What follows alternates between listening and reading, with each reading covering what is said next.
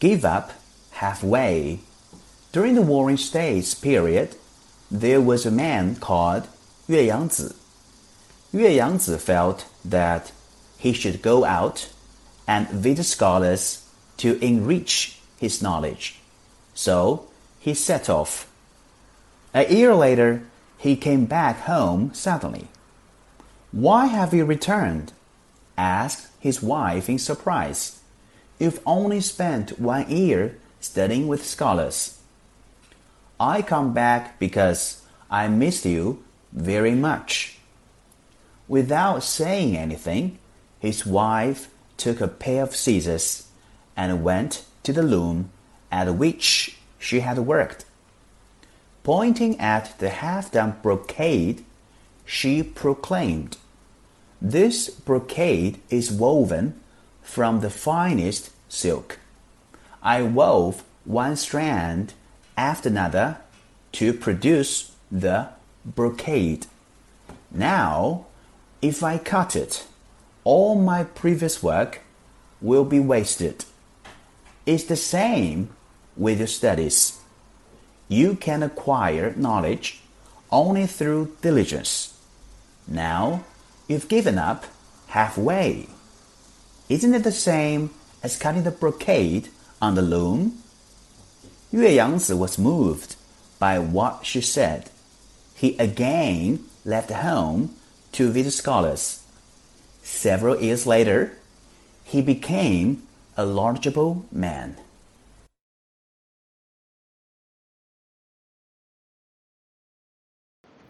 In the Song dynasty, there was a scholar whose name was Wen Tong and who styled himself Yu Ke. He was not only admired by others for his great learning, but also enjoyed widespread renown for his bamboo drawings. Every day, there were always quite a few people who called at his home to ask for one of his bamboo drawings. Actually, Wen Tong loved bamboo so much that he had grown various bamboos everywhere around his house. No matter what season it was, and no matter whether it was sunny or raining, he used to go to the bamboo forest to observe how they were growing. He pondered over the length and breadth of the bamboo poles as well as the shapes and colors of the leaves. Whenever he had gained a new understanding, he went back to his study, spread a piece of paper, and prepared some ink by rubbing an inkstick on the ink slab, and drew what was in his mind on the paper. Through accumulation over a long period of time, the images of the bamboo in different seasons under different weather conditions and at different moments were deeply imprinted in his mind. So, whenever he stood before the paper and picked up a painting brush with concentrated attention, the various forms of the bamboo which he had observed at ordinary times at once rose before his eyes. And so every time he was drawing bamboos, he appeared confident and at ease and all the bamboos he had painted were very vivid and true to life. When people spoke highly of his paintings, he always said modestly that he had just put the images of the bamboo imprinted in his mind on the paper. A young man wanted to learn bamboo drawing, but he knew that Chao Buzhi had made a profound study of Wen Tong's art of drawing he went to Chao Buzhi for instruction. Chao Buzhi wrote a poem to him. In the poem, there are the following two lines. When Yu Ke was painting the bamboos, he had their images ready in his bosom. Later, people have summarized the lines as having had the images of the bamboo ready in one's bosom, which means having had ready plans or designs in one's mind before doing a certain job, so that its success is guaranteed. It is also used to mean being calm and cool handed in dealing with things.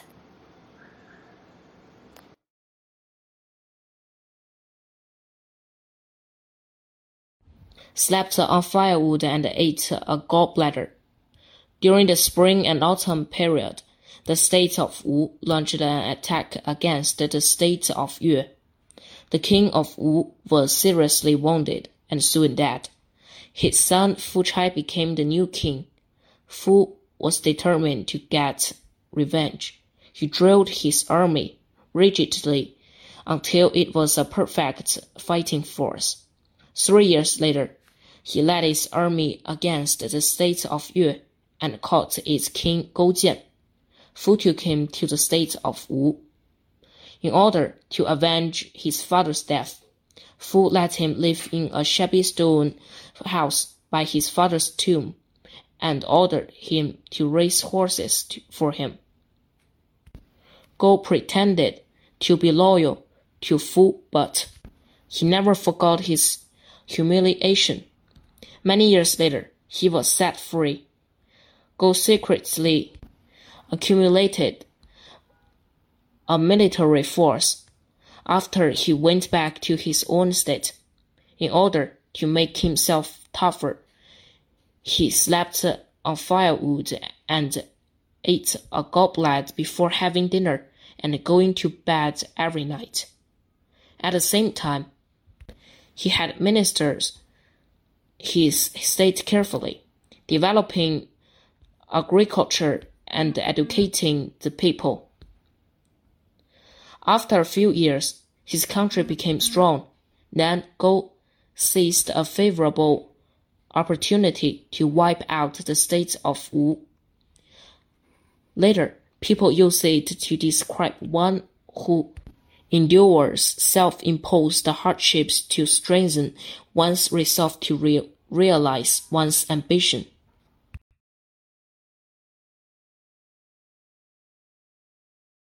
In the state of Lu, there was a couple of husband and wife, the former being an expert shoemaker and the latter a skilled hand in wearing taffeta. One day, after consultations, they decided to go to the state of Yue to earn a livelihood. The neighbors advised them not to go when they learned about their plan. Don't go there, said one neighbor. If you go, you can never earn a livelihood. We cannot understand you, interrogated the couple. We have a fine command of our art. How could we not earn our living with our work? Don't make a fool of us, please. Indeed, you have your skill, explained the man. But have you taken notice of the fact that shoes are made for people and the silk taffeta are for hat making. The people of Yue don't wear shoes, for they are barefooted. Again, they like to have their heads spread out over their heads, and they never use hats. To whom should you sell your shoes and hats then? Experienced though you are in the arts, yet the arts you have mastered are useless there. After this explanation, the husband and wife now understood that anything that was not adaptable to the objective world would be useless and unpractical.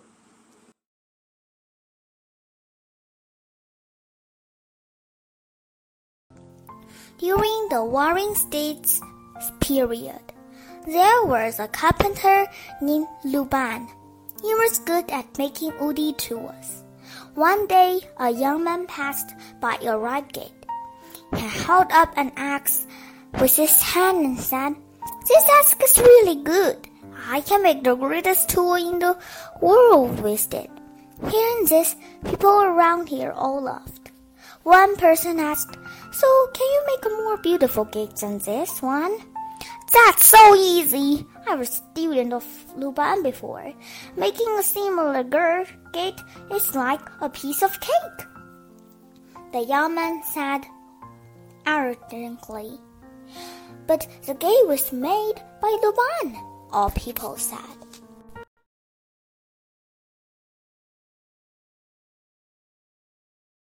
One morning, a man found that one of his sheep was missing from the pen. Where has it gone? He was puzzled. After checking the pen carefully, he found a hole in the wall of the pen. A wolf had broken into the pen and eaten the sheep. Hmm, well, he said, the wolf has taken one of my sheep. So he walked away sadly and went to tell his neighbor. The man's neighbor said, Oh, you had better fix the hole quickly. The man said, Hmm, the sheep has already been taken. What is the use of fixing the hole? Then the next morning, when he went to check his sheep, he found that another sheep was missing. The wolf had come back and eaten a sheep again. Now the man understood that his neighbor was right. Immediately, he fixed the hole. From then on, no more sheep were taken by the wolf.